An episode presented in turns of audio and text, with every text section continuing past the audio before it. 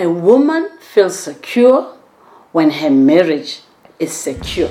The wife feels that there is no other woman out there, that the husband's love is only for her alone and nobody else.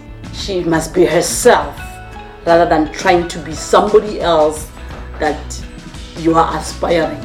If you aspire that, you should have chosen that. So you chose her, work with her. Assure her that she is the one, she is loved, she's appreciated. There's nobody better than her, she's the best.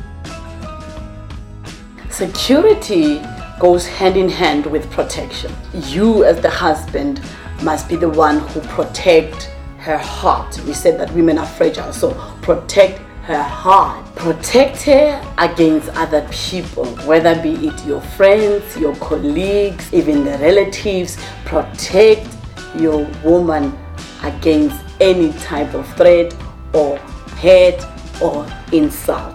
You must also protect her from you.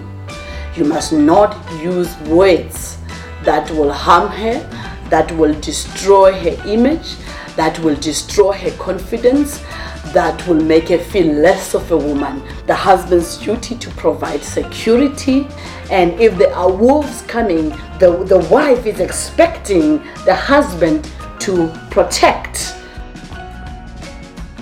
Security goes hand in hand with provision.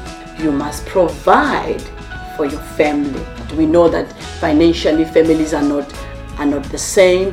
Wherever you are, use what you have to make sure that your children go to school, your children are taken care of. With the little that you have, take care of your family. Every woman wants to know that our house is in order. If anything happens to any of us, our children will be taken care of. Our children's future will continue, whether we are there or not there.